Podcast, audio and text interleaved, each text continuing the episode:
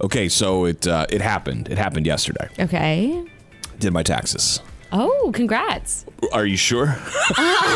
Oh, Are you sure you sorry want for to? your loss. Are you sure you want to say something so cruel to me oh, no. when I'm in this vulnerable of a state? Wait, how bad was it? I, it was.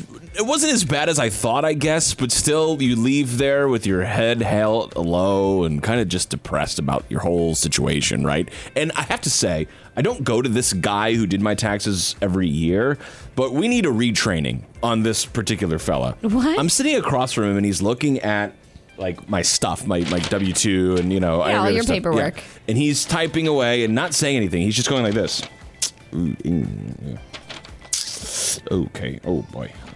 Uh, oh. oof. And I'm like sitting across from him, like, are you gonna say something? Like, what's going on over there? Yeah. He just doesn't like the numbers that he's computing, and like doesn't like what the computer is saying back to him. You've got to be more sensitive, man. Well, he knows he has to now be the bearer of bad news to you of like, hey, uh, not getting money back. this That's year. exactly what happened. He was like, "Mm." okay, so how do you want to hear about this? Is what he told Yeah. me.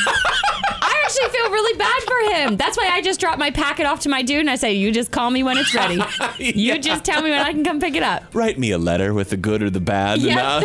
uh, so it's done. Have you done yours yet? And That's a minor at my dude, and he's gonna do him, and he's gonna call me when they're ready. You'll never know. Exactly. You'll never know. He'll tell me how much that they take out or they're going to be put in my account, and that's that.